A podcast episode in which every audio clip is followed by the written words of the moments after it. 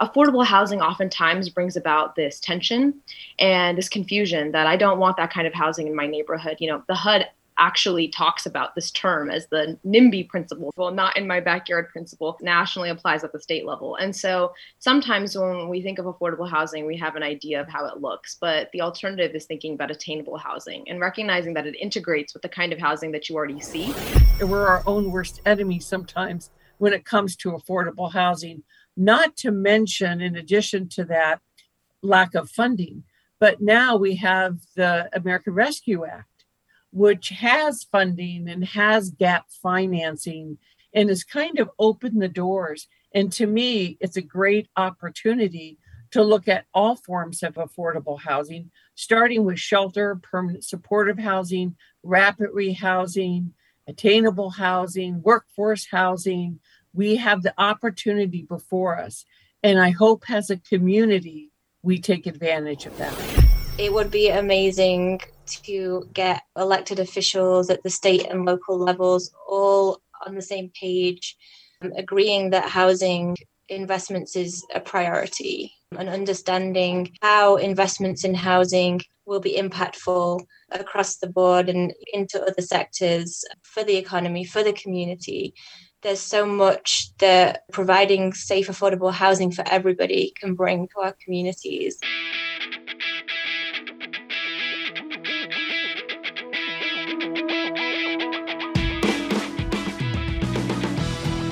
Hey, everybody, welcome back to the Vitalyst Spark podcast. I'm your host, John Ford, and in case you've been living under a rock for the last few years, here are two truths that will be at the center of today's episode. Number one, housing is health. And number two, the dearth of supportive, affordable, and workforce housing in Arizona continues to rear its head when it comes to Arizona residents and their ability to be well. Never was the idea of housing as health made more obvious than during the worst moments of the COVID 19 pandemic. Those moments were an exclamation point on what the data has already told us for years. Health outcomes are dramatically better and healthcare costs are dramatically lower when Arizonans have affordable quality housing for shelter and respite. The pandemic continues, particularly with the rise of the Delta variant. Extreme heat has already left its mark on Arizonans, and yet the struggle for more housing that's available to more people continues. You're about to hear from three Arizona experts about why that is the case and what we can do about it. Spoiler alert, a big element that we're missing rhymes with analytical skill. Our experts have a lot to share, including multiple publications and an important toolkit, links to all of which are found in our show notes. So let's get to it. It's time to talk about inclusionary zoning, LIHTC, NIMBYism, ADUs, teacherages, a trust fund, and so much more as of July 6, 2021.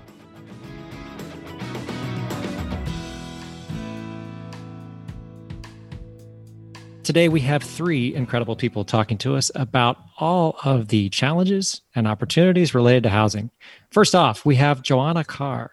She is the Research and Policy Director at Arizona Housing Coalition, also with 10 years direct experience working with homeless folks in both the United States and the UK. Joanna, how are you? I'm good, thank you. Thank you so much for having me. It's great to join the conversation today. We also have with us today Darlene Newsom. In addition to founding an amazing organization known as UMOM, she also has 44 years of experience working with homelessness and is currently a consultant with Vitalyst Health Foundation. Darlene, how's it going? Great. And thank you for the opportunity to be part of this discussion. Last but certainly not least, not even close, Asha Devanini. Asha, you have most recently working with Vitalyst. You also just got your JD. You are now a lawyer. Welcome to the show and thank you for being here. Thank you so much for having me, John. And it's exciting as an intern to come full circle from listening to these podcasts to now speaking on one. All right, Joanna, I'm going to start with you. Most people, they are reading things in the paper about the eviction moratorium, and there's lots of feelings about that. They know there's some sort of affordable housing issue, but they don't know what's really going on or why it's going on. Start there and help people understand better what's going on with housing in Arizona.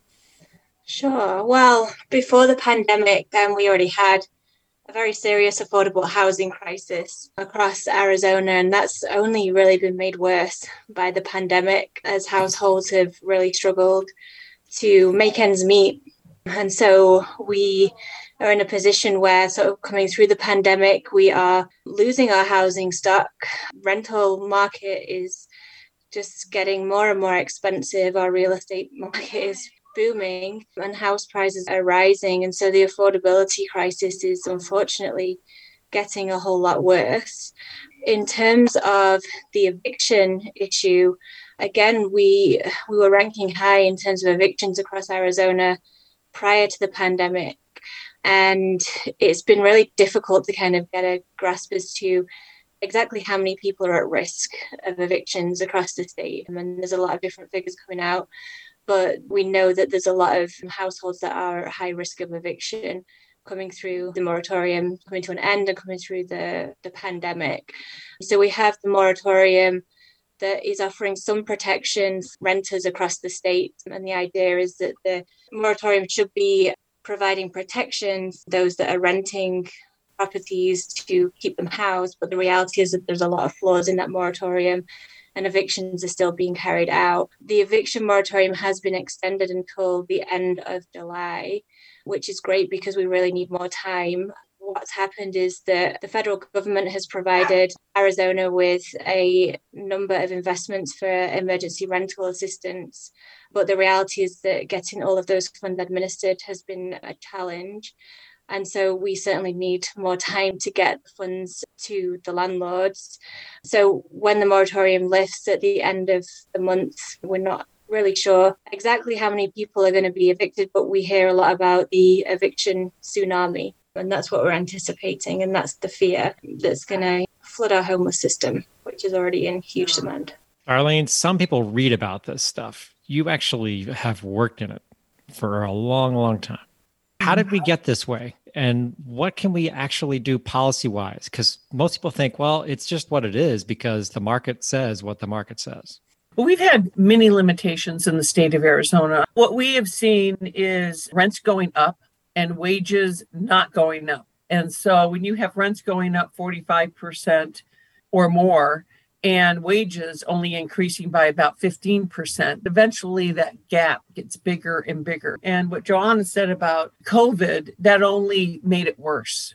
But you also have a state that has a lot of policies that do not lend itself to building affordable housing. And many of the other states have used other mechanisms like building additional dwelling units is one of them. LA had a lot of success with that in building those additional units. And I know that we're doing a pilot project right now in Tucson to try to get rid of some of those regulations around those additional dwelling units and doing some forgiveness for individuals who have built them but also building some incentives for people to rent to those who need affordable housing. But the problem is, is that we've had very limited resources, very limited resources from the state, and we've relied on 9% tax credits, which is great, but they're a long time coming. When a project is awarded, you're looking at two or three years down the road that you're going to get 65 more units when you need 165,000 units in the state. And so, just for an example, we built a project, South 7th Village, a couple years ago, and there were 90 units and there were 400 applicants for those 90 units. So, each of our affordable housing complexes have 200 plus on their wait list to move in. And in the meantime, what happens is they lose their housing and then they end up in shelters or they end up on the street. So we need to build into our system some more policies that would lend itself to building more affordable housing and doing more landlord incentives so more landlords are willing to create and rent to some of the individuals and families that need an affordable rate. Joanna, let's talk about some of the things that Darlene just brought up accessory dwelling units, trying to figure out how to get more affordable housing. There's actually multiple kinds of housing stock to talk about. There's permanent supportive housing, there's affordable housing, there's attainable housing, which we're going to get to in a little bit. Where are we as a state compared to others? Are we doing better? Are we doing worse? Is this a chronic problem throughout the country? How do we wrap our heads around this?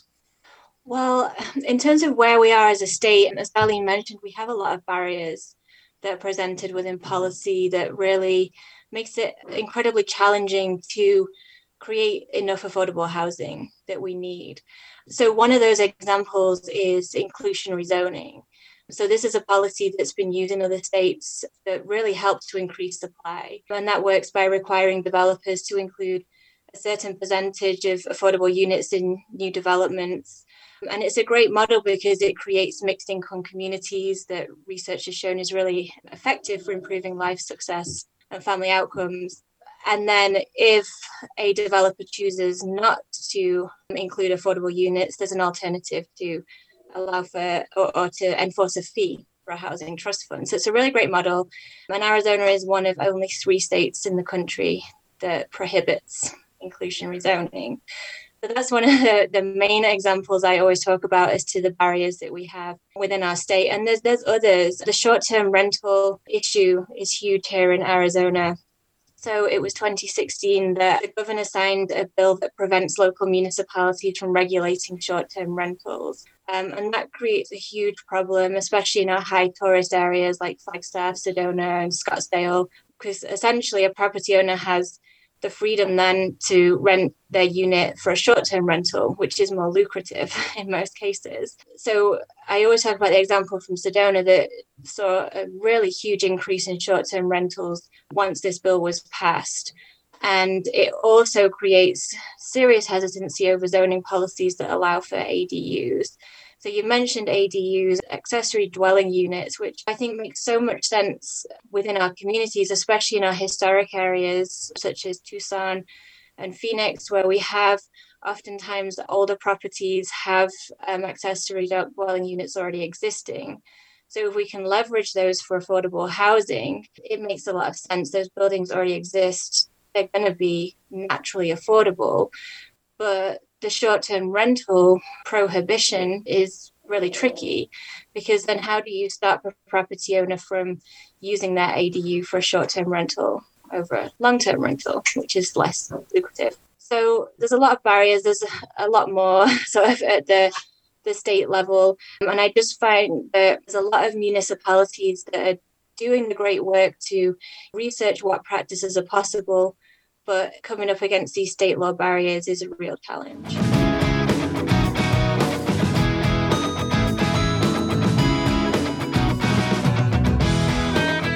So, a lot going on, most of it not great.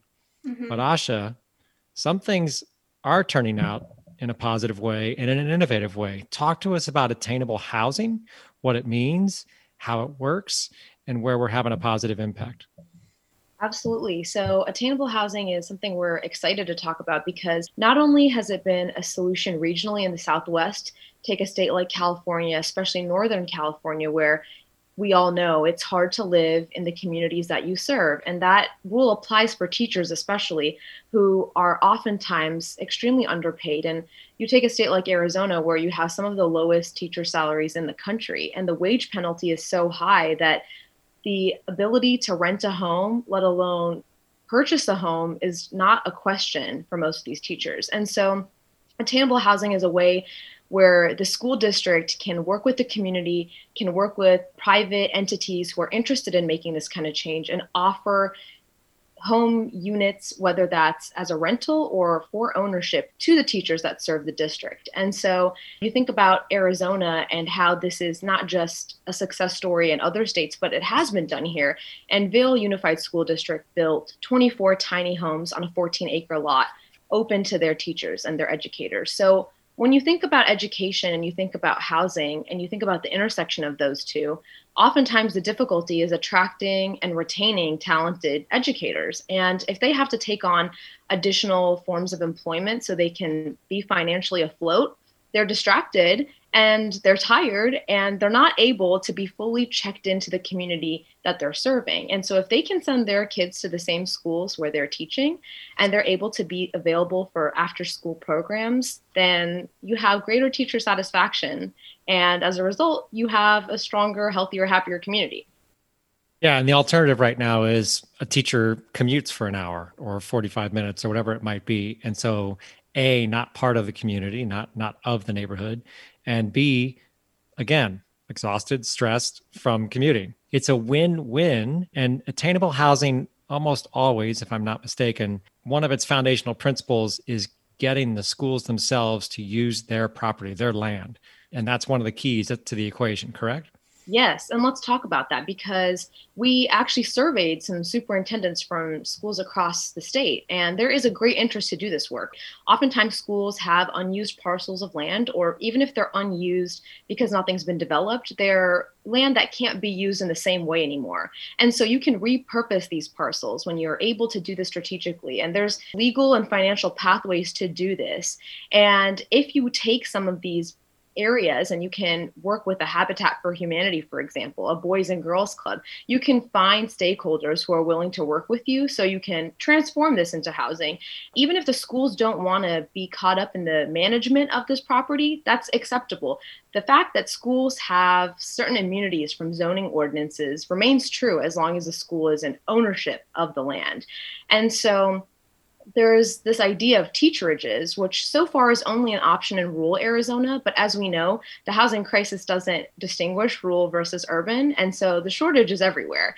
So one of the policy mechanisms is simply changing the statute to eliminate the word rural and build these teacherages across the entire state. You know, alternatively, there are other ways to do this, but that's one state level change that I think we all should be advocating for. Asha, kind of sounds like maybe you wrote a publication on this or something. Maybe I did. And everyone should check out the Attainable Housing Report because I got a shameless plug right there. And we have lots of information about the pathways, whether that's the funding mechanisms and tax credits, which Darlene is certainly more of an expert on than I am, or that's thinking about how to get around the gift clause, which happens to be sometimes an obstacle that comes to mind. How can the school just give away land? It's public land, it has to be for a public use, but the legal precedent's on our side. This is something that's really doable and, and actionable right in the next couple of months. We don't have to wait years for this change to happen. Darlene, let's talk about some of those policy challenges. I think that Asha touched upon Article 15, the teacherages, and I think that this coming session we'll be seeing a change in how it was written to remove the rural. Some of the areas have already started providing housing for years for their teachers up in Tuba City, Chin Chinle, in that area. It's been part of the fringe benefit package offered to teachers. But one of the key elements I think that we need to look at here is zoning, because a lot of times zoning is a major barrier in building affordable housing but the zoning laws do not apply to school districts.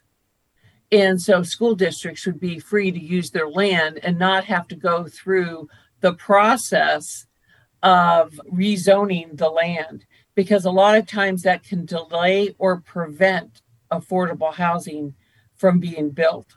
And so to me, it is a win win.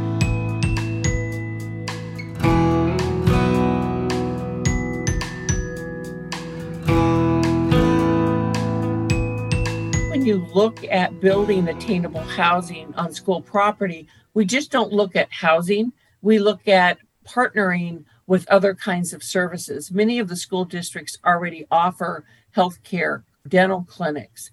One of the big areas that teachers need help is with childcare, especially from birth through age five. So combining attainable housing with other kinds of services that can benefit the school the pupils, the teachers. And it's just not the teachers that need this affordable housing, it's also the support staff that work at the schools. We're talking about the administrative staff, the clerical, the individuals who work in the kitchen, the janitorial staff. All of that would be available. And there's no reason why we couldn't offer it too to the surrounding community and to pair school districts together that bump against each other. Maybe three urban school districts would want to build something and it may not be right next to the school because a lot of times schools have the ability to land bank with the projection of building additional schools. But with the declining enrollment with the public school system many of them have buildings that they could repurpose now or land that could be used to build attainable housing in the community Asha, this just sounds like it should have happened a long time ago, and it definitely needs to happen now. But clearly, as you said, there are some policy barriers. There are also just some barriers to understanding. Talk about those. I think that's an amazing point because one of the big parts of us trying to figure out how to offer this publication as a resource guide for schools and for community members was even just making that transition from affordable housing to attainable housing. And I recognize that sometimes our terminology informs the way we perceive things, and that's just a reality. And so, affordable housing oftentimes brings about this tension and this confusion that I don't want that kind of housing in my neighborhood. You know, the HUD actually talks about this term as the NIMBY principle. Well, not in my backyard principle, nationally applies at the state level. And so sometimes when we think of affordable housing, we have an idea of how it looks, but the alternative is thinking about attainable housing and recognizing that it integrates with the kind of housing that you already see. And we actually offer pictures of examples of how this housing can be just as attractive and just as welcoming as any other property or residential area in the community. And so getting that community perception to shift is one of the barriers barriers to policy changes as well, actually, and getting school board support. So that's kind of like a very intertwined relationship that you have to address. But if you can get the community support that you need, then it actually makes it even easier to pass these ballot measures to fund general obligation bonds to build this kind of stuff. And so even if you can't get the policy support initially, there are workarounds. But the ideal scenario is that you teach the community because these are the families that work and live in this community. Oftentimes, they're the ones who are the parents of the kids going to the schools where we want to offer attainable housing to the teachers. And so, trying to make sure that the conversation is focused on how attainable housing creates opportunities for everybody that lives in the district is the way that you make the policy change and the resistance to pass these kinds of measures in the first place. Joanna, I'm sure you've seen it time and time again, whether it's transit oriented development, whether it's permanent supportive housing, affordable housing, attainable housing, neighborhoods and communities, they struggle, they fight. And then once it's built, they go, ah, that looks great. I wish they'd made it bigger. Yes, yeah, this is a huge problem. So, NIMBYism is just a huge barrier to affordable housing development. And when I think about what we need to do to advance affordable housing, looking at both public will and political will is so important. I hear from so many communities around the state that you'll have communities that talk about oh, yes, we're behind affordable housing. We need to address the housing crisis. And then when it comes to a zoning request for an affordable housing development, those same communities peel back and say, oh, oh, but not not in our neighborhood. Let's let's move this somewhere else. And so it's a huge issue. And there's just so much stigma attached to affordable housing. There's just so many myths the stigma attached to housing will reduce our property values, affordable housing will bring crime to our neighborhoods. And actually, oftentimes, the opposite is true. Affordable housing developments actually raise the values within communities and raise aspiration and are great for community growth. And so, you're right, you know, once the, these properties are developed, community step back and say, oh, yeah, it looks nice. Like, we're happy with this. And so we need to really think about how we can educate our communities.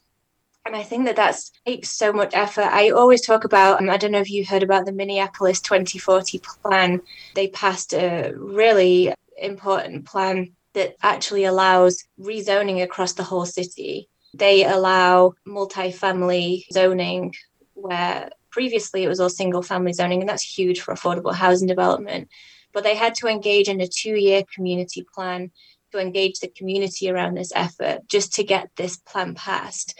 So it kind of goes to show the effort that is needed, but they did such a great job at engaging the community through events, just speaking to people one on one about what this means for their community, why it's important, the history of redlining, etc. And I really think that that's what we, we need in our communities is a really targeted anti-stigma campaign. And really, people don't get it. Attainable housing, by the way, the work of helping school staff and teachers be closer to their schools, it's actually a subset, if you will, of workforce housing. Part of the conversation, Joanna, needs to be like, hey, the people who work here can't live here right now. And that just doesn't seem right, does it? Absolutely. I mean, we talked about teachers, but so many people are struggling to to live by their jobs. You know, we hear of police sleeping in their cars overnight because their commute is just so far away. So it affects so many people. And I think workforce housing has to be a huge conversation right now. And this is where we can talk about the business community too and how the business community can get behind this. Businesses will lose workforce if their workforce has nowhere to live. And then we talked earlier about the impact of a long commute, what impact that has on worker effectiveness, what impact stress has on worker effectiveness. And so businesses investing in workforce housing is really um, critical. Now, Asha got her plug. You're going to get yours now. So, you literally wrote the book on the landscape as it pertains to housing in Arizona. Talk about your publication with the Arizona Housing Coalition, what's in it, and why people should read it. Earlier this year, we published our Affordable Housing Toolkit for municipalities. So, it's targeted at municipalities around Arizona. And the idea is that we wanted to lay out what is our landscape? Why do we need more affordable housing? How did COVID 19 impact that? And then really focus down on what tools are already available for affordable housing that municipalities can use to increase affordable housing within their regions, but also what barriers exist. So we talk about inclusionary zoning and the short-term term rental prohibition and all of those barriers that we have at the state level. But what we really wanted to get out of the toolkit is not, oh, let's just talk about the barriers and the difficulties that we have, but how can we mitigate those barriers? And so a large part of the toolkit is talking about what best practices municipalities can explore to increase affordable housing. So, for example, to mitigate the issue of the inability to enforce inclusionary zoning, what options do municipalities have to incentivize developers to build affordable housing? So, looking at various incentives such as reducing parking requirements, which sounds menial, but it's actually huge, that can make a huge difference. Or increasing density to allow more units on a single plot of land. And then talking about zoning, being more flexible with zoning ordinances is huge. So yeah, we really wanted to target municipalities because municipalities play such a huge role in coordinating affordable housing, providing the resources, engaging with developers and creating those partnerships.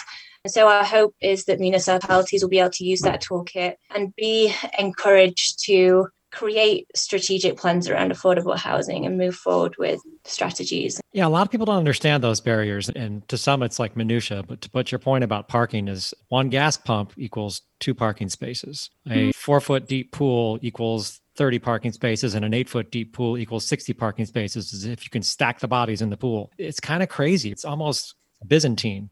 So is the toolkit the way out? I hope so.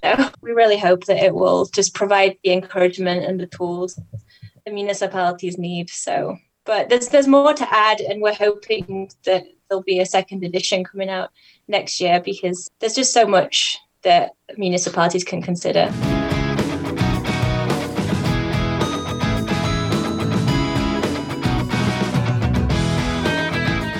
An affordable housing builder for the past 10, 15 years in Arizona, and working with primarily the city of Phoenix and the, and the city of, of, Glendale. We were building 19 West, which is in the north central corridor of Phoenix. It took us a year to get some of the zoning through.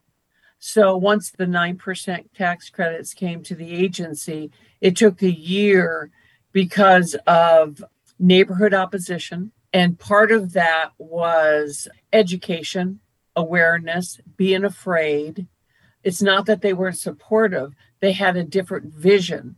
And talking about who would be living in the complex, people who work in the community, the people that work at Albertsons, work at Walgreens. I went to the local school district, the local elementary school, and talked to the principal. And I said, This is what's going to be happening.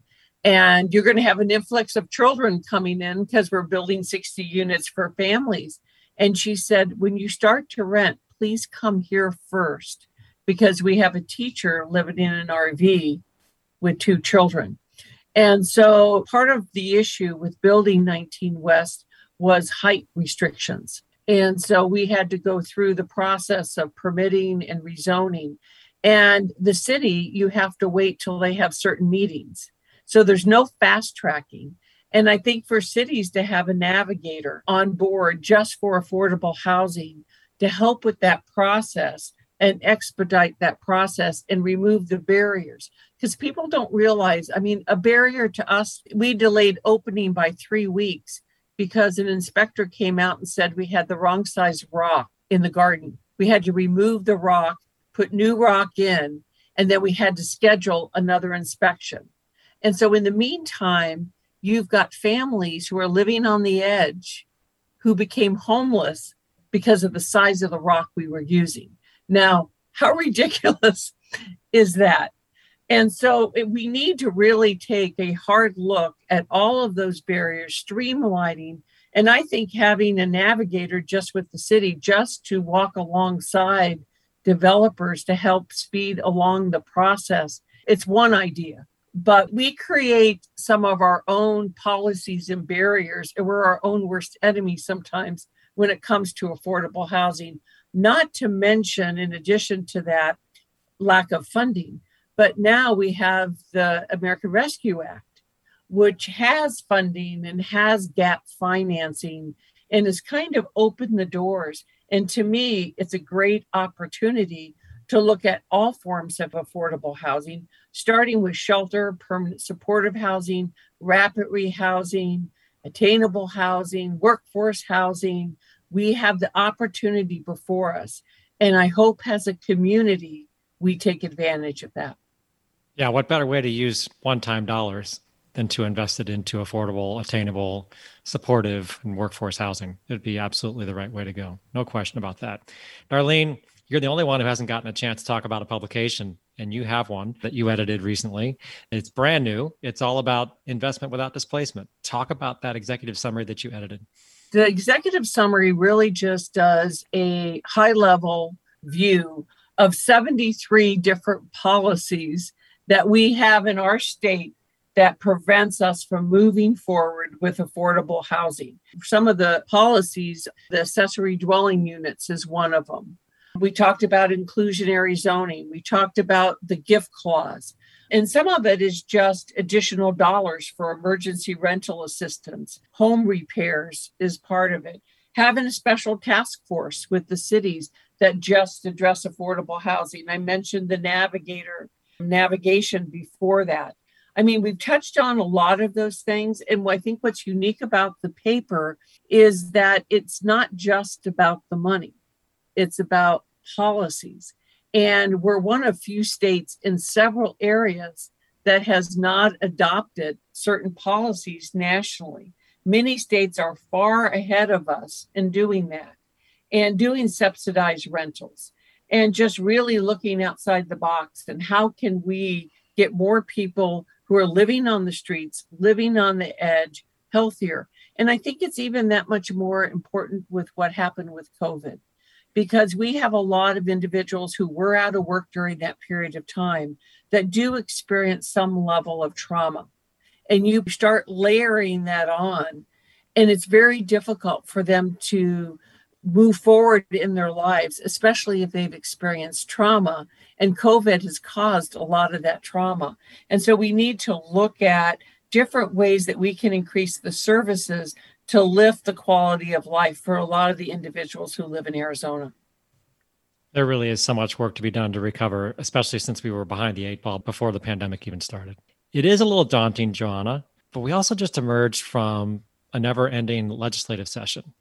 Talk about the good news and the bad news from that, particularly when it comes to the trust fund and LIHTC just a bit of background. So the Housing Trust Fund was slashed during the Great Recession and capped at 2.5 million in 2010. So the Housing Trust Fund provided funds for um, housing investments and really provided a lot of investments for affordable housing. It was leveraging up to 40 million for housing related efforts at its prime. So when it was capped at 2.5 million in 2010, that was a huge loss. So the Arizona Housing Coalition and our members have worked tirelessly year on year to advocate for the full restoration of the Housing Trust Fund. And last year we came really close with a 15 million allocation into the Housing Trust Fund. This year the bill was sadly removed from the budget and The reason being was largely due to the significant investments that our state has received in stimulus funding from the federal government through COVID 19. What our legislature sort of agreed upon is that we have so many investments this year for housing and homelessness that they wanted to sort of remove the Housing Trust Fund from the budget decisions. That was bad news. But the good news from that is that we do have a lot of stimulus funding, um, which hopefully I can speak to in a moment. But we will keep advocating since the stimulus funds are not long term and we need a robust and reliable funding source. But the good news is that what we're also advocating for is a state low income housing tax credit. So, as Darlene mentioned, you know, developers were really relying upon the 9% low income housing tax credit from the federal government, which is highly competitive and just not enough. And so we were advocating for a state low income housing tax credit that was passed last week. So that was great because we've been advocating for this for at least three years now. So we still have to wait for the governor's signature. It's Senate Bill 1124, but we are anticipating um, the governor's signature soon. So it's definitely monumental. And what the state low income tax credit will bring is a 160 million investment, which is the largest affordable housing state investment. So that's great. That's really good news. we're really happy about that. And it's great success. And we have to really thank our members um, for really getting behind this. It's been a real push in this legislative session.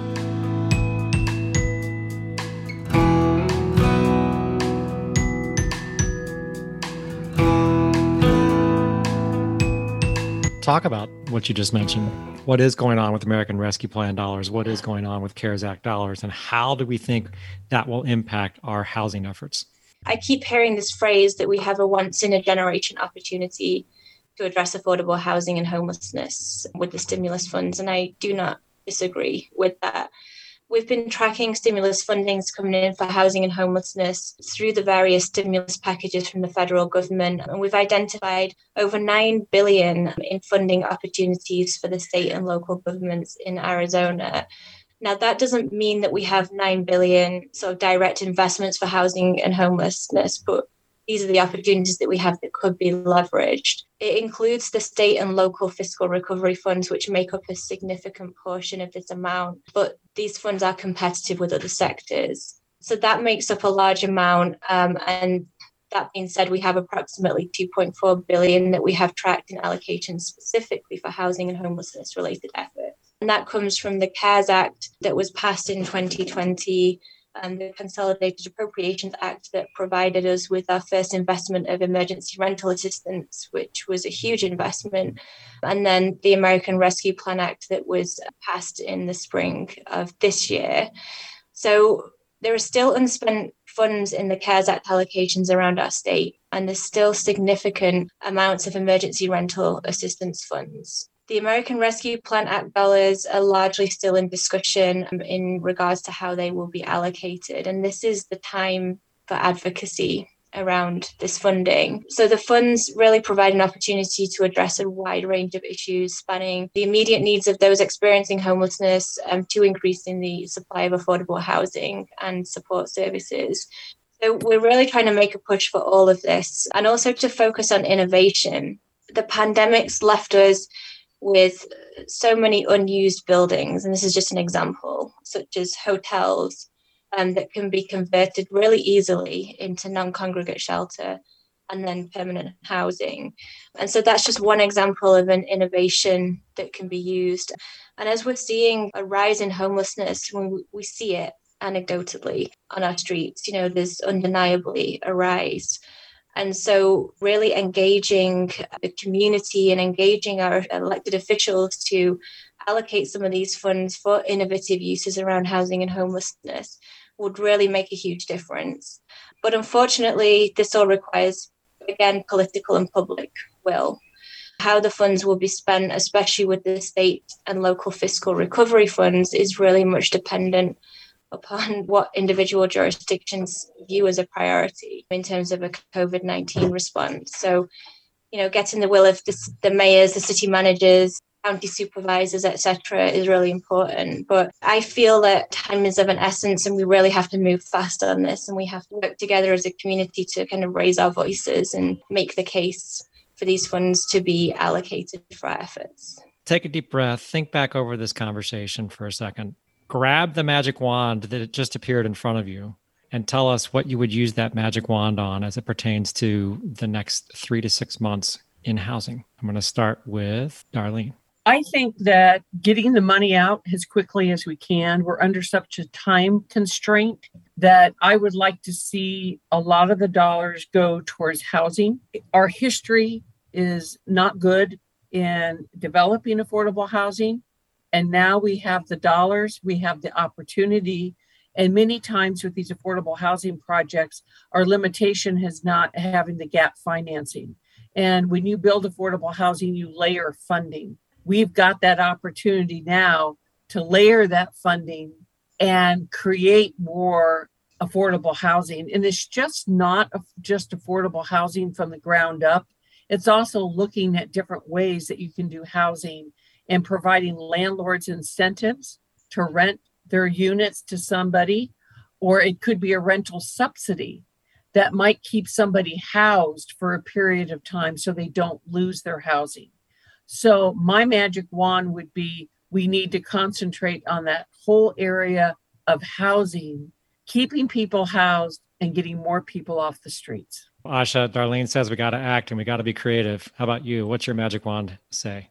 I had to choose one thing. I'm a policy minded person. So I would love to see that Section 15 is amended so that teacherages can be built across the entire state of Arizona. And once we remove that policy barrier, you can start to address all of the other barriers like community perception and partnerships and collaboration. But that top down obstacle removal is my dream. Joanna, this is a tough question for you because you probably have a whole laundry list of things, but pick one for now for that magic wand there's one that I can choose which is really overriding and really impacts the possibilities that we have, and that would be political will. That for me is I see as a major barrier, and I'm often quite disheartened with the lack of political will. It would be amazing to get elected officials at the state and local levels all on the same page, um, agreeing that housing investments is a priority and understanding how investments in housing will be impactful across the board and into other sectors for the economy, for the community. There's so much that providing safe, affordable housing for everybody can bring to our communities. And so, if we had the will of our elected officials, that can really impact everything that we talk about in terms of the policy changes, in terms of the funding decisions that are needed. So, that would be my my wish. It's fill in the blank time. This time starting with Asha. Given everything that's going on right now at this moment, I'm still excited about blank. And I know we will have done well when we get to 2022 if blank. I see that there is an action point right now and that school administrators are willing to work in creative ways. And so I'm excited to see that there could be some meaningful regional collaboration and development on this stuff like immediately. So I would think it's a success by 2022 if you notice that it's not just Vail Unified School District or it's not just Yavapai Home of My Own program. You have across the state each version of each community's needs met by their school districts in a way that is accessible and makes everybody feel like they're in a healthier, more cohesive community. Joanna, what about you? In spite of everything that's going on, you're excited about blank and you know you're on the right track by 2022 if blank. I'm excited about the funding opportunities that are coming from the federal government under the various stimulus packages. And if we have municipal budgets around the state that have allocated their stimulus funds for housing and homelessness related efforts, then I think we'll be in a good position to move forward. Darlene, you've been making notes. I've been watching you. What do you got? Definitely, I'm excited about the opportunity that the additional funding has given. Given my career in social services for 44 years in the state of Arizona, we've never had the opportunity that is before us now. I have always said it's going to be a partnership between the private sector, the community, and the government to end homelessness. And I'm excited about the opportunity that we have that we're actually going to be able to get to what we call functional zero, where there is housing for everyone. Thank you, Darlene. Thank you, Asha. And thank you, Joanna. Together, you've raised the issues and the barriers. Plus, you've given us the resources, as well as some of the keys to the transformational changes we need. Folks, attainable housing for school districts needs to happen now. And if we can do it for teachers and school staff, why not do the same for law enforcement, the fire service, municipal employees, and those essential workers we've depended on but not appreciated with enough wage increases to make housing affordable? We've let the market set the math, but we haven't set up the math to help key people meet the market. As our guest said on multiple occasions, NIMBYism shouldn't even be a thing. Today's housing developments of all types improve neighborhoods. The time is now for information, education, and advocacy.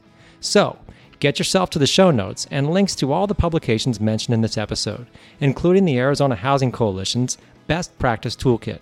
Then, as Joanna said, we have a once in a generation opportunity right now. So it's time to summon the much needed political and public will that promise to drive transformational change. Of course, creating change is what this podcast is all about. Like we have with this 80th episode and the 79 before it, the Vitalyst Spark podcast is focused on insights, strategies, and efforts that we all need to improve community health and well being. We've been working to share the stories and insights regarding multiple aspects of this complex equation of health, which means you can check out our back catalog of podcast episodes focused on the pandemic, redistricting, the opioid crisis, affordable housing, food systems, Arizona tribes, schools, streets and open spaces, and so much more. There is a lot to listen to, featuring guests from across the state and national experts too. Visit us on the web at vitalysthealth.org/podcast. Check out all of our current and past episodes on Spotify, or simply reach into that podcast app you're using right now and select another show to find out what's going on related to health and well-being in Arizona. That's it for now. The insights, reflections, and takeaways from this dialogue belong at the family dinner table as much as they do in business settings, in city and town halls, and in the domains of healthcare and public health. So please share this independent episode far and wide. Subscribe to the Vitalyst Spark podcast to get notified as soon as new episodes are released. Or listen to the Vitalyst Spark just like you listen to your favorite music on Spotify. Give us your feedback wherever you get your podcasts, or you can also give us your input the old fashioned way. Your corrections, complaints, and compliments are all welcomed by emailing us at feedback at vitalysthealth.org. Finally, remember this with great responsibility comes great power. We'll see you back on the road to well being soon.